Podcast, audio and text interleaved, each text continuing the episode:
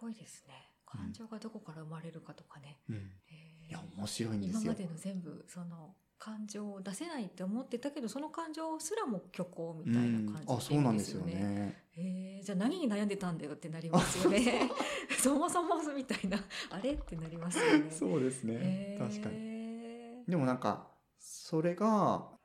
そこで言ってたのがなんかそのエヌテックの創始者がノーさん21世紀のサテビトノージェスさんなんですけど、い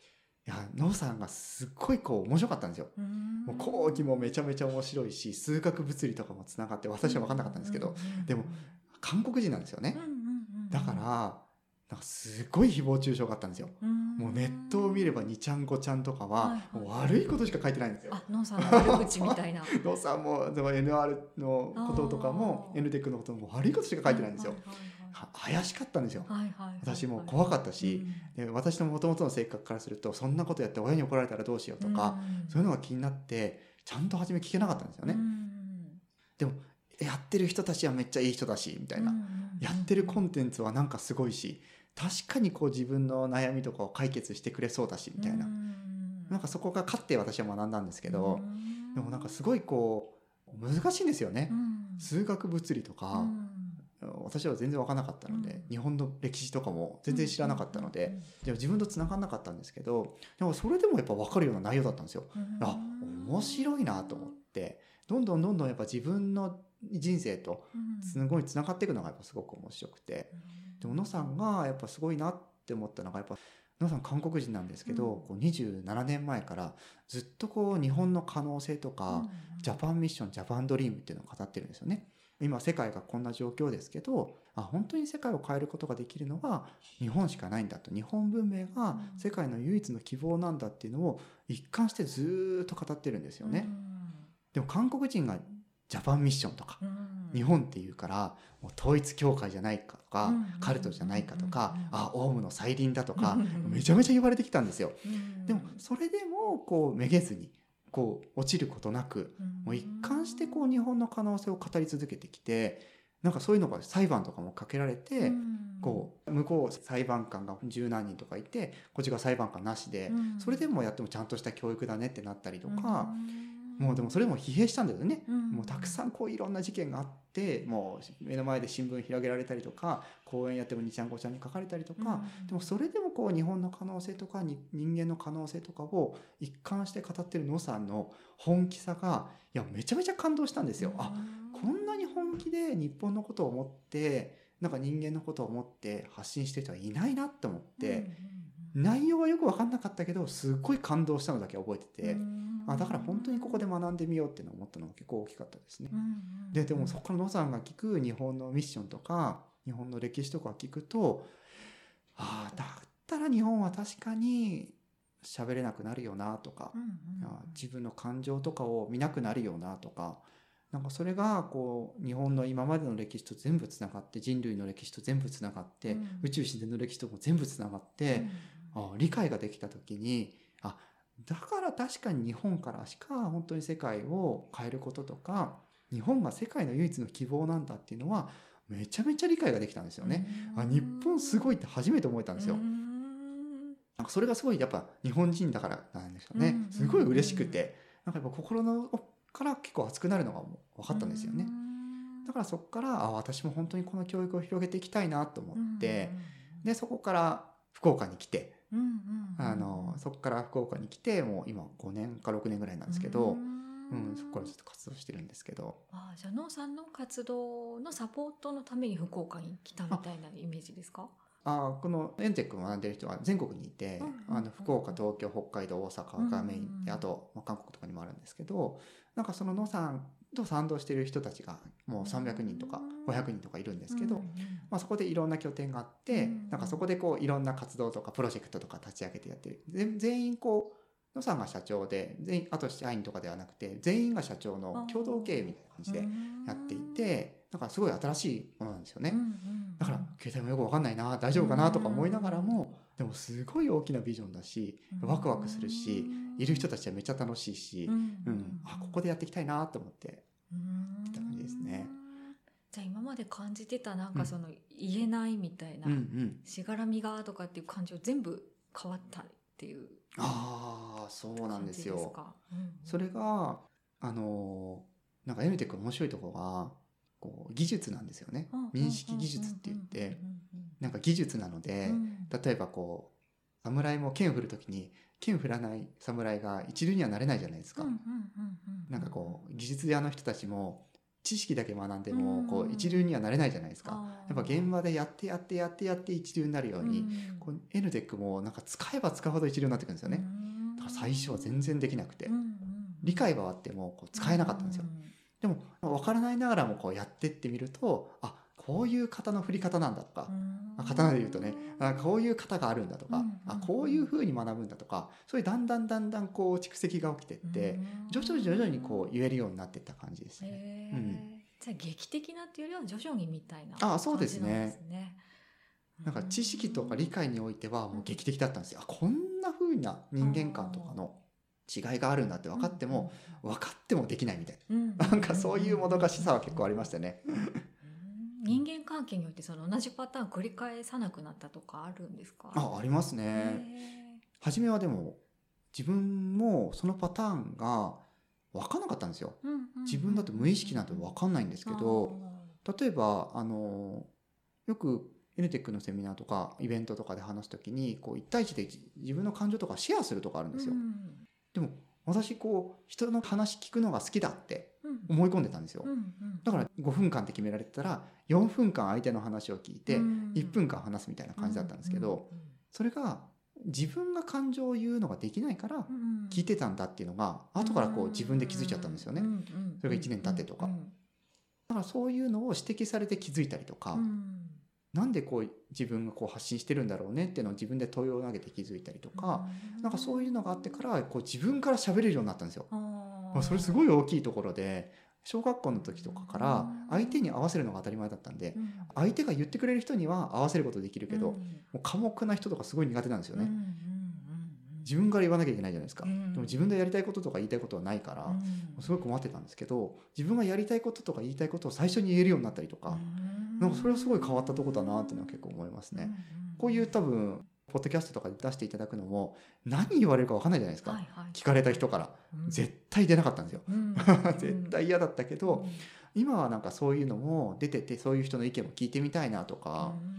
なんかそういうこう前に出ることとかがすごくできるようになったりとか、前も顔が赤くなるんですよね、はいはいはい。足が震えて声が震えて頭の先まで僕赤くなるんですよ。うん。学校の卒園式とか、うんあ卒業式とか人の前で会社の中で発表しなきゃいけない時とかどうやったら体が震えないかなとかそっちばっかり気にしててうまく言うこととかちゃんと言うことばっかり気にしてて喋ることを楽しむこととかできなかったんですけど、うん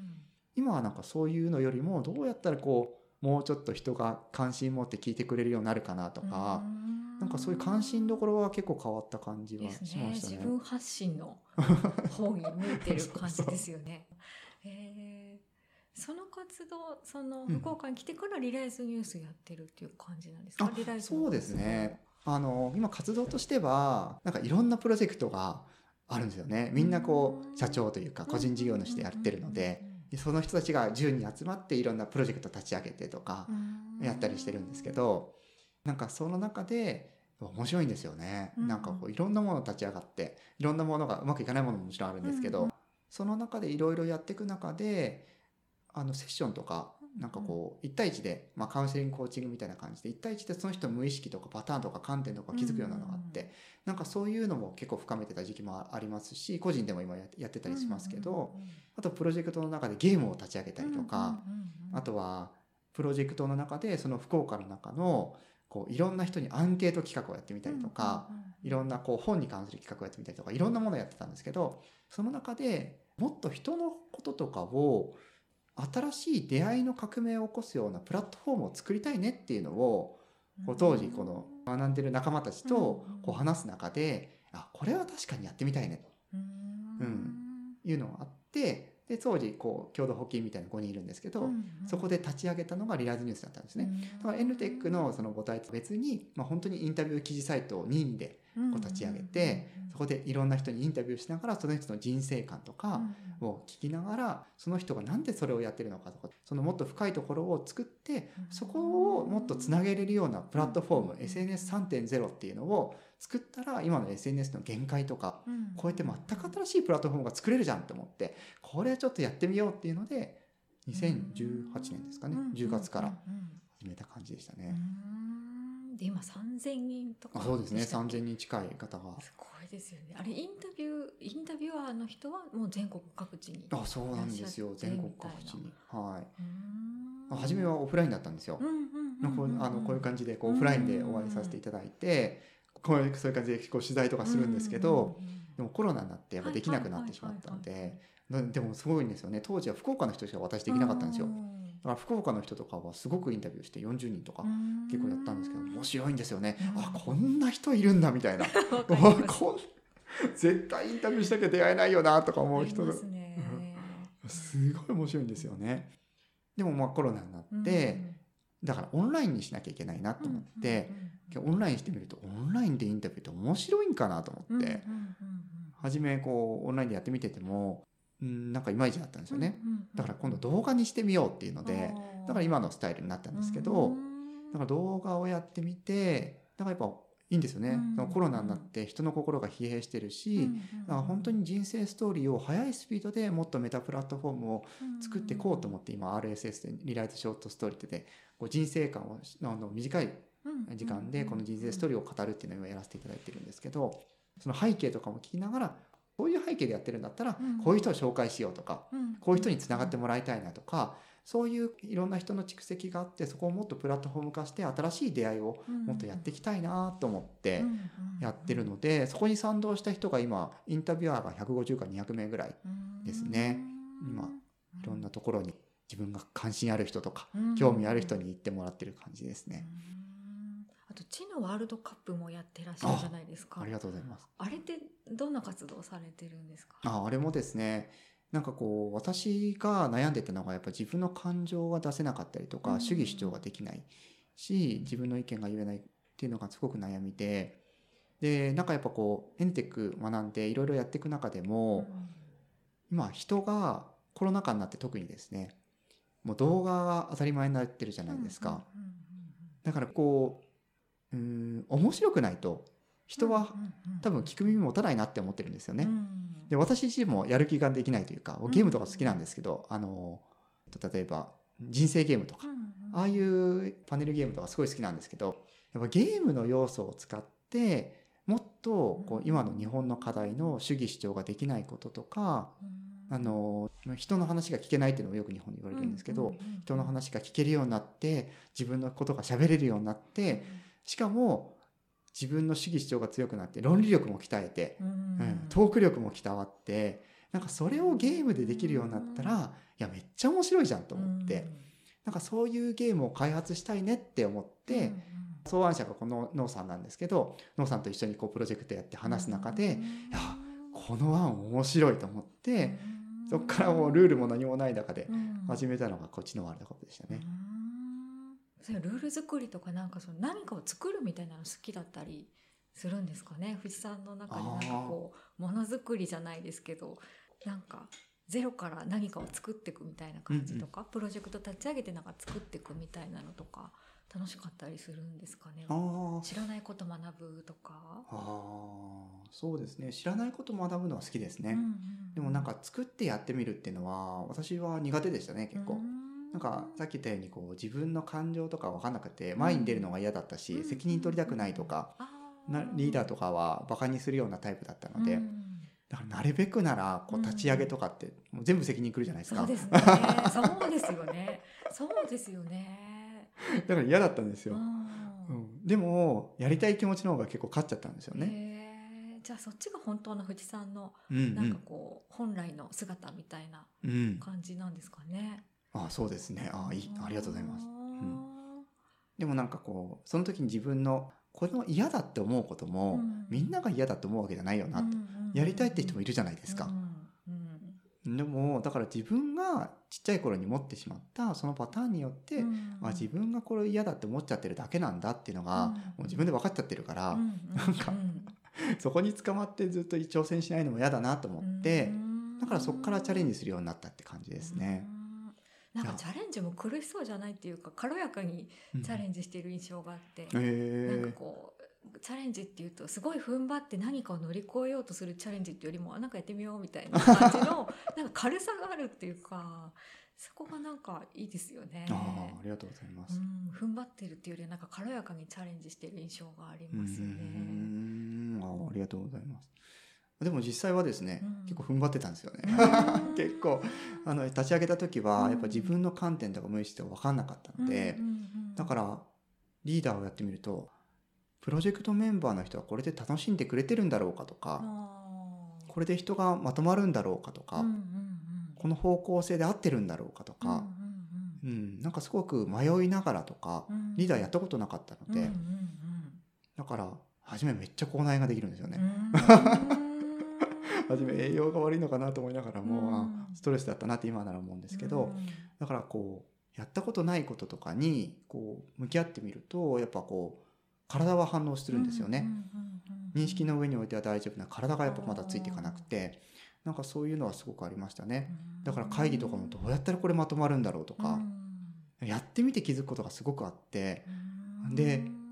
うまくいかないんですよね。何個もうまくいかないプロジェクトあったんですけど、でもなんかそれをやらせてもらう中で何個もやってきた中で知のワールドカップとかでも、うまくいかないこともたくさんあったんですね。ルール作ってみても全然こう面白くなかったりとか、あのやってみても自分たちも楽しめなかったりとか、あのやってるメンバーが抜けたりとか、なんかいろいろあってその時々でこうあったんですけど今は結構それもまあ一つの チャレンジというか、あーなんかい一個いい経験させてもらってるなってなんかやっぱ今思うのが会社の中とかだと失敗許されないじゃないですか。なんか失敗したらこ